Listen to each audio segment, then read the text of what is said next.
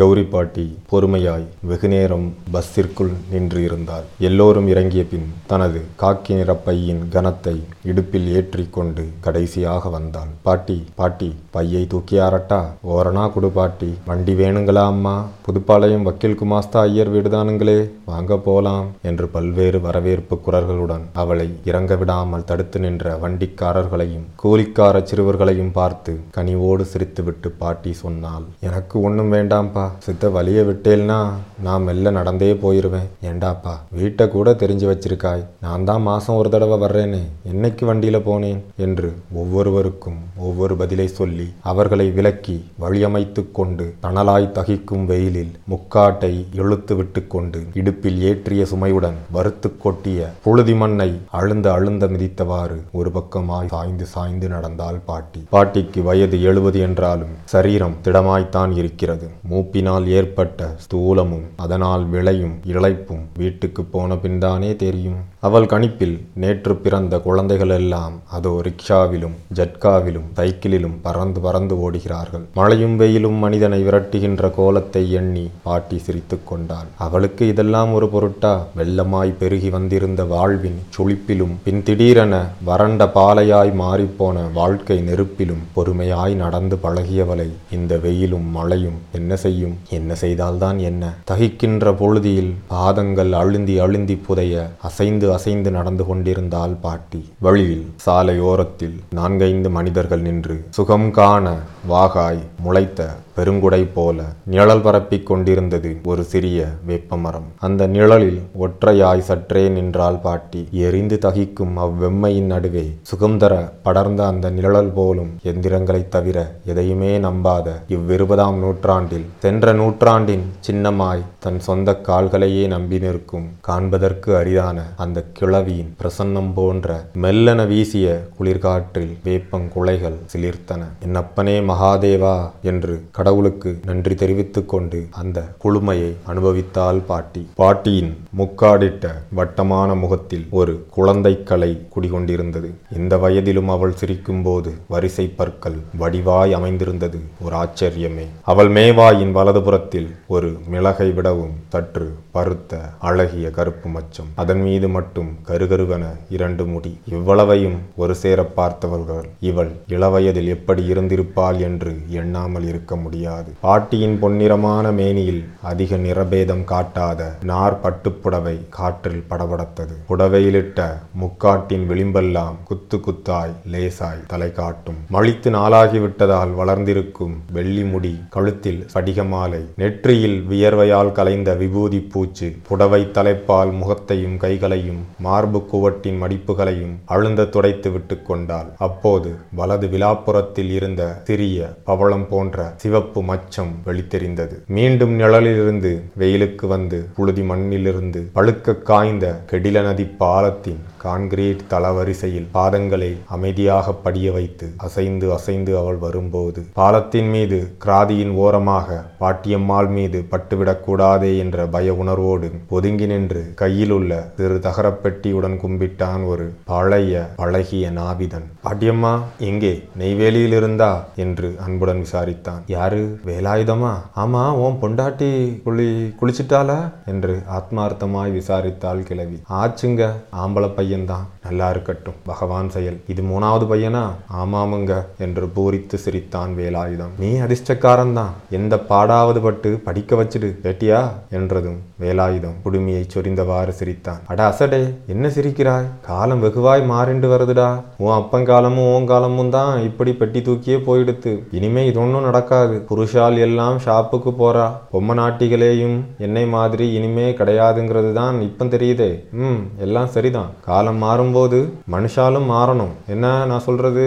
என்று கூறி ஏதோ ஹாஸ்யம் பேசிவிட்ட மாதிரி பாட்டி சிரித்தாள். பதிலுக்கு அவனும் சிரித்தான். இந்தா வெயிலுக்கு ரெண்ட கடிச்சுண்டு போ என்று இடுப்பிலிருந்த பையில் பிதுங்கி நின்ற இரண்டு வெள்ளரி பிஞ்சுகளை எடுத்து அவனது ஏந்திய கைகளில் போட்டார். பஸ்ல வரச்சே அனாவுக்கு நாலனி வித்தான். குழந்தைங்களுக்கு ஆகுமேனு ஒரு நாலனாவுக்கு வாங்கினேன் என்று அவள் சொன்னதும் வேலாயுதம் ஒரு கும்பிடு போட்டுவிட்டு தன்னை அவள் கடக்கும் வரை நின்று பின்னர் தன் வழியே நடந்தான். சிதம்பரத்தில் பிறந்து வளர்ந்த கௌரியம்மாள் தனது பத்து வயதில் இந்த கடலூரில் நன்கு செயலில் இருந்த ஒரு குடும்பத்தில் வாழ்க்கைப்பட்டாள். பதினாறு வயதில் கையில் ஒரு குழந்தையுடன் கைமை கோலம் பூண்ட பின் இத்தனை காலமாய் தன் மகனையும் தன் புருஷன் பங்கில் கடந்த வீட்டையும் விட்டு எந்த ஊருக்கும் சென்றதில்லை. எனினும் தன் மகன் வயிற்றில் பிறந்த மூத்த மகள் கீதா மனக்கோலம் பூண்டு பத்தே மாதங்களில் தரித்திருந்த சுமங்கலி வேடத்தை நாடகப் பூச்சை கலைப்பது போல் கலைத்துவிட்டு குடும்பத்தை அழுத்தும் பெரும் ஜோகமாய் கதறிக்கொண்டு தன் மடியில் வந்து வீழ்ந்து குமுறி அழுத நாள் முதல் தனது வாழ்க்கையில் நிகழ்ந்த கடைசி சோகமாய் அவளை தாங்கிக் கொண்டாள் கௌரி பாட்டி. தன் அரவணைப்பில் தன் அன்பில் தன் கண்ணீரில் தன் ஒட்டுதலில் அவளை இருத்திக் கொள்வதையே தம் கடமையாக ஏற்றுக்கொண்டாள் அதுவரை கீதாவின் மீது மகன் பெற்ற குழந்தை என்ற பாசம் மட்டுமே கொண்டிருந்த பாட்டி கணவன் இழந்த நாள் முதல்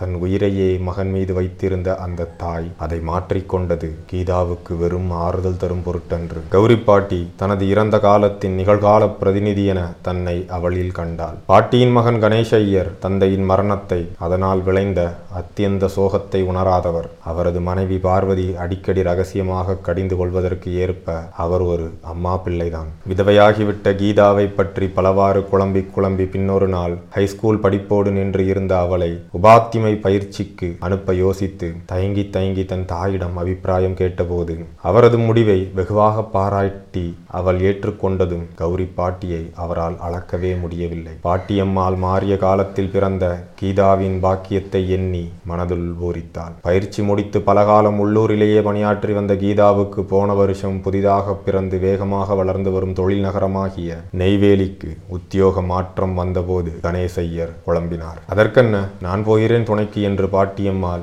இந்த தள்ளாத காலத்தில் மகனையும் குடும்பத்தையும் துறந்து தனிமைப்பட தானே வலிய முன்வந்ததற்கு காரணம். எங்கே முப்பது வயதை கூட எட்டாத தன் கீதா வைதவ்ய இருட்கிடங்கில் அடைபட்டு போவாளோ என்ற அச்சம்தான். இந்த ஒரு வருஷ காலத்தில் நீண்ட விடுமுறைகளின் போது இருவரும் வந்து தங்கிச் செல்வது தவிர சனி ஞாயிறுகளில் நினைத்த போது புறப்பட்டு வந்து விடுவாள் பாட்டி. அதற்கு முக்கியமான காரணங்களில் ஒன்று அவளது வாடிக்கையான நாவிதன் வேலாயுதத்தையும் அதற்கு முன் அவன் அப்பனையும் தவிர வேறு எவரிடமும் பாட்டியம்மாள் தலைமொழித்து கொள்ள பழக்கப்படாததுமாகும் இப்போது வழியில் எதிர்பட்ட வேலாயுதம் நாளை காலை அவள் வீட்டில் வந்து நிற்பான் என்று பாட்டிக்கு தெரியும். வரவேண்டும் என்பது அவனுக்கும் தெரியும் அது வாடிக்கை. ஒரு மைலுக்கு குறைவான அந்த தூரத்தை அரை மணி நேரமாய் வழி நடந்து அவள் வீட்டருகே வந்தபோது கணேசையர் முகத்தில் தினசரி பத்திரிகையை போட்டுக்கொண்டு முன்கூடத்து ஈசி சேரில் சாய்ந்து உறங்கிக் கொண்டிருந்தார். பக்கத்தில் திறந்து வைத்த தகரட்டின்னும் முரத்தில் கொட்டிய உளுத்தம் பருப்புமாய் மூக்குத்தண்டில் கண்ணாடியை இறக்கிவிட்டு கொண்டு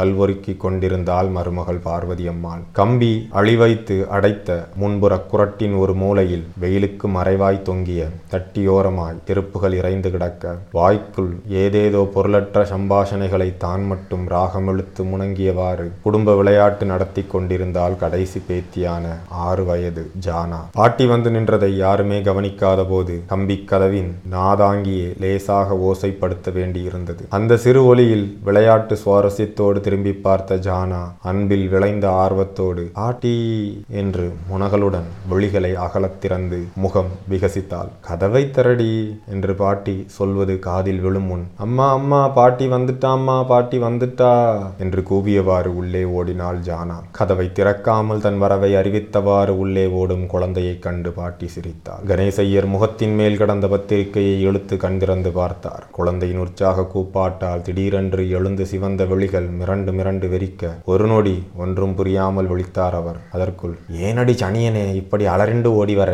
என்று குழந்தையை வைதுவிட்டு வாங்கோ வெயிலே நடந்தா வந்தேல் ஒரு வண்டி வச்சுக்கப்படாதோ? என்று அங்கலாய்த்தவாறே மரியாதையோடு எழுந்தோடி வந்து கதவை திறந்தாள் பார்வதி. இதோ இருக்கிற இடத்துக்கு என்ன வண்டியும் வாகனமும் வேண்டி கிடக்கு? அவனானா பத்தனா குடு எட்டனா குடும்பா? என்று சலித்து கொண்டே படியேறி உள்ளே வந்த தாயை கண்டதும் நல்ல வெயிலே வந்திருக்கே அம்மா மாவுக்கு மோர் கொண்டு வந்து கொடு என்று உபசரித்தவாறு ஈசி இருந்து எழுந்தார் கணேசையர் பாவம் அசந்து தூங்கிட்டு இருந்தேன் இன்னும் செத்தம் படு இன்னும் செத்தே படுத்திருந்தேன் என்று அவரை கையமர்த்தியவாறே ஈசிச்சேரின் சேரின் அருகே கிடந்த சூழ் மீது பையை வைத்துவிட்டு முற்றத்தில் இறங்கி தொட்டி தண்ணீரை அள்ளி கை கால் முகம் அலம்பி தலையிலும் ஒரு கை வாரி தெளித்து கொண்டாள் பாட்டி. பிறகு முந்தானையால் முகத்தை துடைத்து கொண்டு கூடத்து ஸ்டாண்டில் இருந்த தம்புடத்தை எடுத்து என் அப்பனே மகாதேவா என்று திருநீற்றை அணிந்து கொண்டு திரும்பி திரும்பி வரும் வரை கணேசையர் ஈசிச்சேரின் அருகே நின்று கொண்டிருந்தார். அந்த ஈசிச்சேர் சேர் பாட்டிக்கு மட்டுமே உரிய சிம்மாசனம். அவள் வீட்டில் இல்லாத போதுதான் மற்ற யாரும் அதில் உட்காருவது வழக்கம். அவள் ஈசிச்சேரில் வந்து அமர்ந்த பின்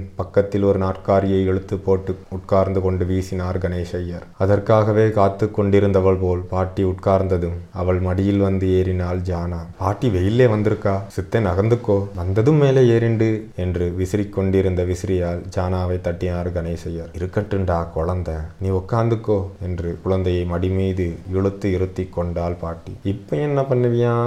என்று நாக்கை கடித்து விழித்து தந்தைக்கு அழகு காட்டினாள் ஜானா. ஜானாவை மடியில் வைத்துக்கொண்டே பக்கத்தில் ஸ்டூலின் மேலிருந்த பையை எடுத்து அதனுள் இருந்த வெள்ளரி பிஞ்சுகளை வரிசையாக தரையில் வைத்து ஜானாவின் கையில் ஒன்றை தந்தாள். முறுக்கிச் சுருட்டி வைத்திருந்த மாற்றுப் புடவையை பொடியில் போடுவதற்காக பக்கத்தில் சற்று தள்ளி வைத்தாள். பிறகு பையை தலைகீழாக பிடித்து அதனுள்ளிருந்த மூன்று படி பச்சை வேர்க்கடலையை கொட்டியபோது அதனூடே ஒரு கவர் விழுந்தது. ஆமா மீனாவும் அம்பியும் எங்கே காணோம்? என்று சுற்றுமுற்றும் பார்த்தவாறு இதே உங்ககிட்ட கொடுக்க சொன்னா கீதா என்று கவரை நீட்டினாள் பாட்டி. இருபது வயது நிறைந்த பெண்ணை அம்பியின் துணையோடு மேட்னி ஷோ பார்க்க என்னதான் பக்கத்தில் இருந்தாலும் எப்படி சினிமாவுக்கு அனுப்பலாம்? என்று தாய் கோபித்துக் கொள்வாளோ என்ற அச்சத்தோடு அவரை வாங்கியவாறே. ஏதோ அவள் படிச்ச நல்ல நாவலாம். படமா வந்திருக்கு நீ காலையிலிருந்து உசிர வாங்கிட்டு. ரெண்டு சனியன்களும் மேட்னி ஷோ தானே போகட்டும்னு அனுப்பி வச்சேன் என்றார் கணேசையர். ஓ தொடர்கதையா வந்ததே. அந்த கதை தானா அது?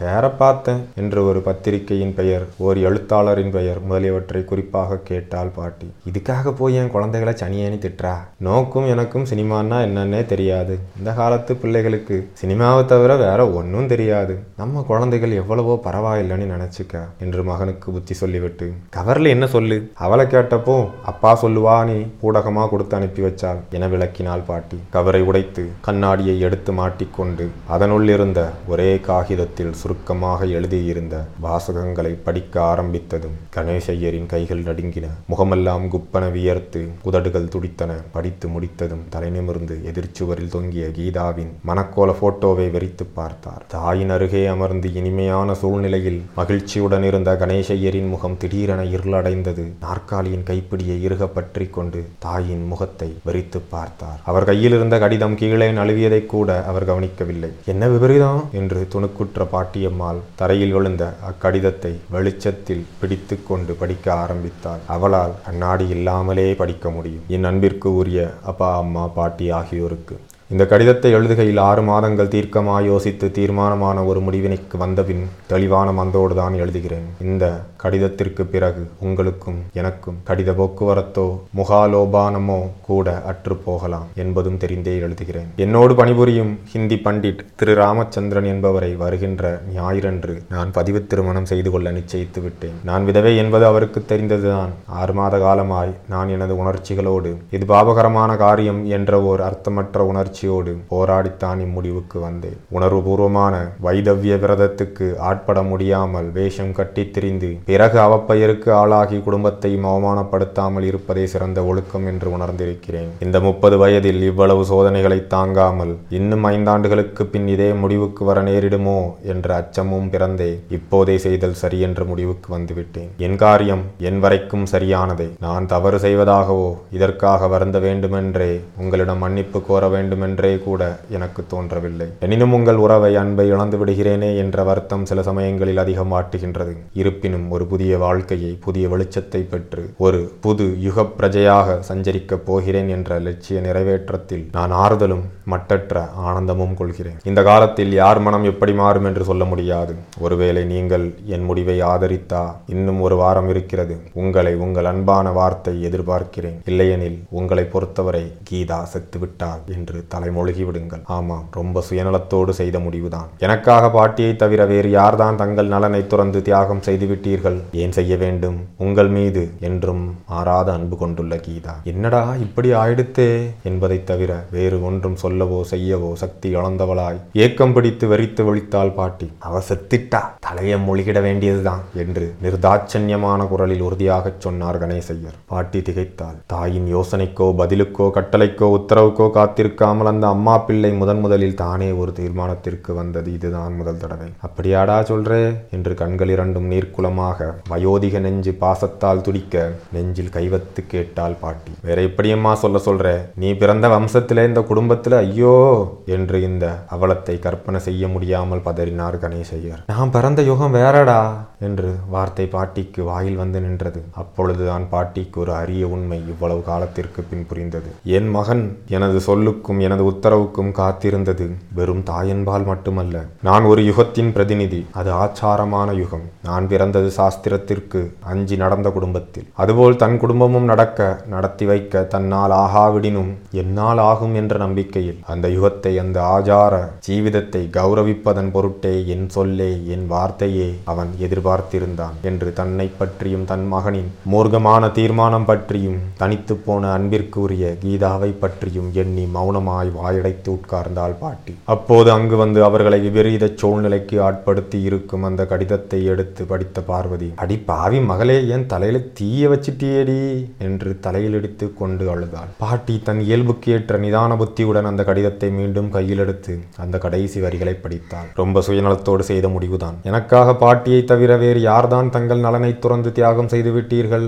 பாட்டிக்கு சுருக்கென்றது. உதட்டை கடித்துக் கொண்டாள். இந்த வார்த்தைகளின் அர்த்தம் மற்றவர்களுக்கு புரியாது. பாட்டிக்கு புரியும். கீதா பதினெட்டு வயதில் நெற்றியில் இடும் திலகத்தை மறந்தது போல் கூந்தலில் சூடும் பூவை துறந்தது போல் அவள் அது அவள் விதி என்று சொல்லி அவள் சோகத்தையே மறந்து விடவில்லையா அவளை பெற்ற தாயும் தந்தையும். கீதா இப்படியாகி வந்த பிறகுதானே பார்வதி அம்பியையும் ஜனாவையும் பெற்றெடுத்தாள். அதற்கென்ன? அதுதான் வாழ்கின்றவர்களின் வாழ்க்கை இயல்பு. வாழாத கீதாவின் உள்ளில் வளர்ந்து சிதைந்து மக்கி மண்ணாகி பூச்சி அரிப்பது போல் அரித்து அரித்து புற்றாய் குவிந்திருக்கும் உணர்ச்சிகளை நினைவுகளை ஆசைகளை கனவுகளை அவர்கள் அறிவார்களா? ஆனால் கீதாவைப் போல் அவளை விடவும் இளவயதில் அரை நூற்றாண்டுக்கு முன் நிலவிய இந்து சமூகத்தின் வைதவிய கொடுந்தீயில் வடுப்பட்டு வாழ்விழந்து அந்த நினைவுகளை எல்லாம் கொண்டிருந்த அந்த கனவுகளை எல்லாம் கண்டிருந்த அந்த ஆசைகளை எல்லாம் கொன்று இருந்த கௌரி பாட்டி அவற்றை எல்லாம் கீதாவிடம் காணலாமா கண்டுணரலாமா இருந்திருப்பாள் கண்டு உணராமலா இருந்திருப்பாள். அதனால் தான் கணேசையரை போலவோ பார்வதி அம்மாளைப் போலவோ கீதா இப்படி நடந்து கொள்ளப் போவதை அறிந்து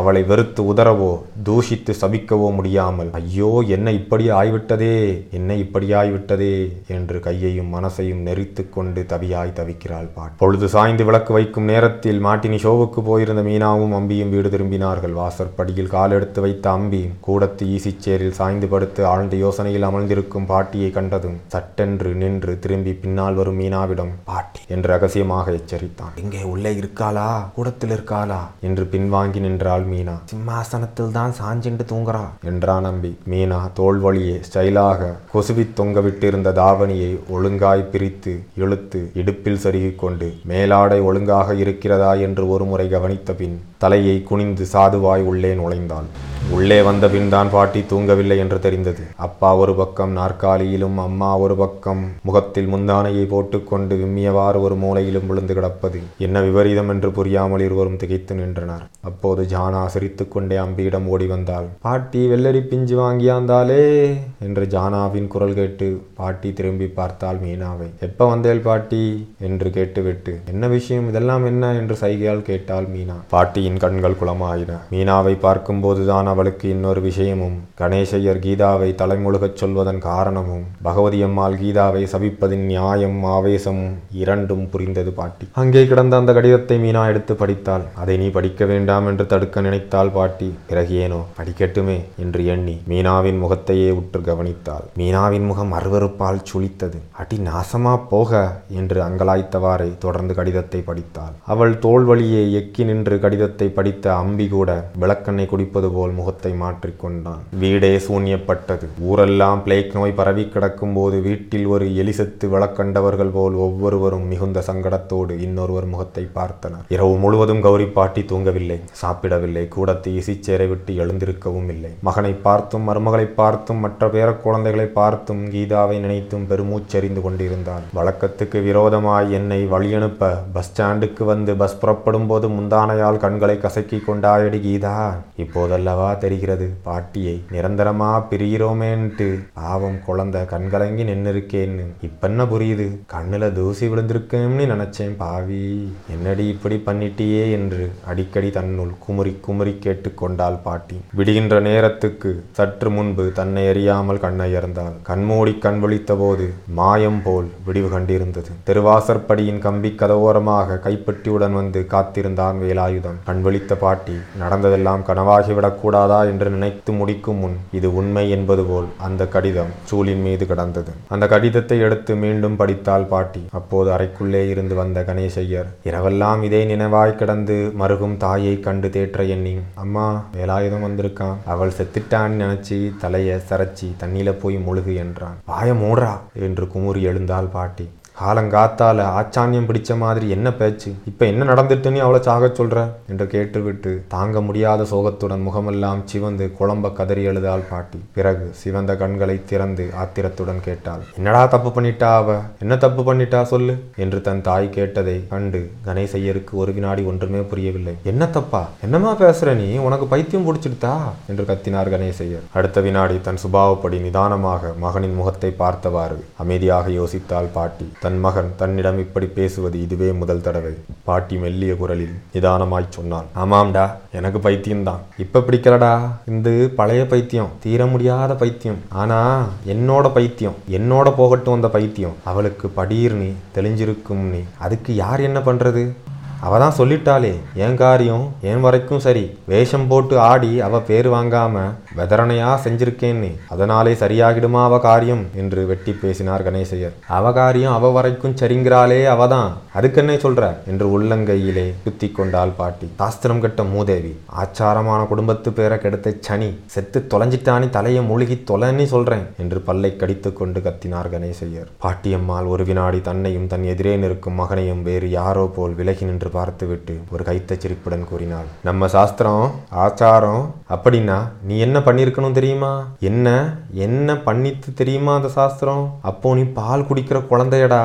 எனக்கு பதினஞ்சு வயசுடா. என் குழந்த என் முகத்தை பார்த்து பேய பார்த்தது போல அலறித்தேடா. வெத்த தாய்கிட்ட பால் குடிக்க முடியாத குழந்தை கத்துவே. கிட்டே வந்தா மொட்டை அடிச்ச என்ன பார்த்து பயத்துல அலறுவே. அப்படி என்ன? என் விதிக்கு மூளையிலேயே உக்காத்தி வச்சாலேடா அந்த கோரத்தை நீ ஏன்டா பண்ணல கீதாவுக்கு? ஏன் பண்ணல? சொல்லு. என்று கண்களில் கண்ணீர் வழிய கேட்கும் போது கணேசையரும் கண்களை புழிந்து விட்டு கொண்டார். அவள் தொடர்ந்து பேசினாள். ரெண்டாப்பா சாஸ்திரம். அவளை கலர் புடவை கட்டச் சொல்லித்தோ? தலையை பின்னி சுத்திண்டு கூட போய் வர சொல்லித்தோ தன் வயிற்றுக்கு தானே சம்பாதிச்சு சாப்பிட சொல்லித்தோ இதுக்கெல்லாம் நீ உத்தரவு கேட்டப்போ நான் சரின்னே. ஏன்? காலம் மாறிண்டு வர்றது. மனுஷாலும் மாறணும் தான். நான் பிறந்த குடும்பத்திலேன்னு சொல்றியே. எனக்கு நீ இருந்த வீடு நலமும் இருந்தது. அந்த காலமும் அப்படி இருந்தது. சீதா பண்ண காரியத்தை மனசால கூட நினைக்க முடியாத யுகம் அது. அப்போ அது சாத்தியமாகவும் இருந்தது. இப்போ முடியலையேடா. எனக்கு உன் நிலைமையும் புரியுது. அவளும் புரிஞ்சுதானே எழுதியிருக்கா? உன் சாஸ்திரம் அவளை வாழ வைக்குமாடா? அவளுக்கு அது வேண்டாம்னுட்டா?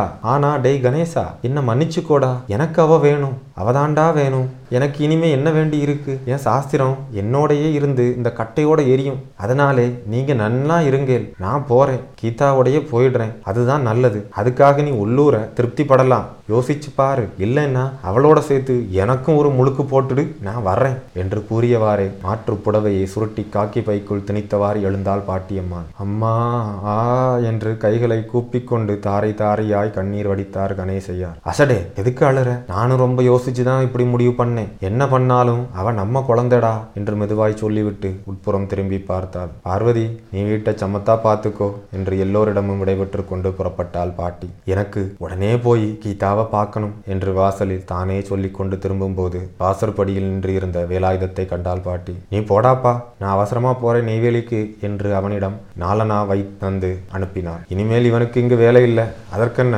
உலகத்தில் என்னென்னவோ மாறுகிறது. நான் ஒரு நாவிதனை கூட மாற்றிக்கொள்ளக் கூடாதா என்று எண்ணி சிரித்து கொண்டார் இடுப்பில் பையை வைத்துக்கொண்டு வாசற் படியில் இறங்கிய பாட்டி ஒருமுறை திரும்பி நின்று நான் போயிட்டு வரேன் என்று மீண்டும் விடைபெற்று கொண்டாள். அதோ காலை இளவெயிலில் சூடில்லாத புழுதி மண்ணில் பாதங்கள் அழுந்தி அழுந்தி பதிய ஒரு பக்கம் சாய்ந்து சாய்ந்து நடந்து கொண்டிருக்கும் பாட்டியின் தோற்றம் வேகமாய் ஆவேசமுற்று வருகின்ற புதிய யுகத்தை அமைதியாய் அசைந்து அசைந்து நகரும் ஒரு பழைய யுகத்தின் பிரதிநிதி எதிர்கொண்டது கொண்டு அழைத்ததை தழுவிக்கொள்ள பயணப்படுவது என்றால் ஓ அதற்கு ஒரு பக்குவம் தேவை முற்றும்.